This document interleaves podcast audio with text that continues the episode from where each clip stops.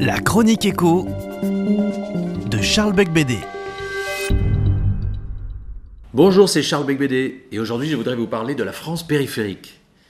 Pour le Parisien que je suis, il ne s'agit pas de parler avec condescendance de la France qui existe au-delà du périphérique, mais plutôt de suivre la classification établie par le géographe Christophe Guilly, selon laquelle on distingue les métropoles urbaines et leurs banlieues d'une part, et les villes moyennes de province et les campagnes enclavées d'autre part que l'on appelle France périphérique.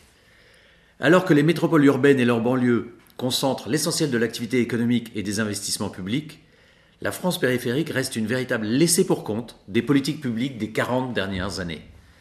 Dans ces territoires, les centres-villes se vident de leur commerce, les services publics sont en déshérence, la fracture numérique se creuse, l'accès aux soins devient de plus en plus compliqué et l'éducation est particulièrement sinistrée sans parler des nombreuses délocalisations. À terme, si rien n'est entrepris, c'est une part éminente de l'âme française qui périra, emportant dans son flot plus de la moitié de la population française, qui connaîtra dès lors exode rural, précarité sociale et déracinement culturel, et à qui l'on proposera comme seul expédient de percevoir un revenu universel. Devant un tel défi, c'est une politique globale de revitalisation qui doit être conduite, conjuguant éducation, emploi, tourisme, services publics, santé, urbanisme et aménagement du territoire. C'est un véritable plan Marshall pour la France périphérique que j'appelle de mes voeux. Dans ces territoires, les ressources entrepreneuriales ne manquent pas. Certains fleurons artisanaux sont la fierté locale.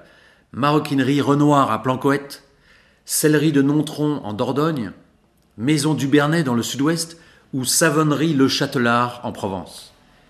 Pour revitaliser en profondeur ces régions, il faudrait favoriser l'implantation à grande échelle d'entreprises d'excellence de ce type. En guise de première mesure, je propose l'instauration d'un dispositif d'exonération fiscale et sociale pour les entreprises nouvelles décidant de s'installer dans la France périphérique. À deux conditions toutefois qu'elles incarnent par leur savoir-faire artisanal l'excellence française ou par leur histoire l'identité d'un territoire, et qu'elles consacrent une part de leur activité à l'innovation. Comment plaider une telle dérogation au principe de libre concurrence auprès de la Commission européenne?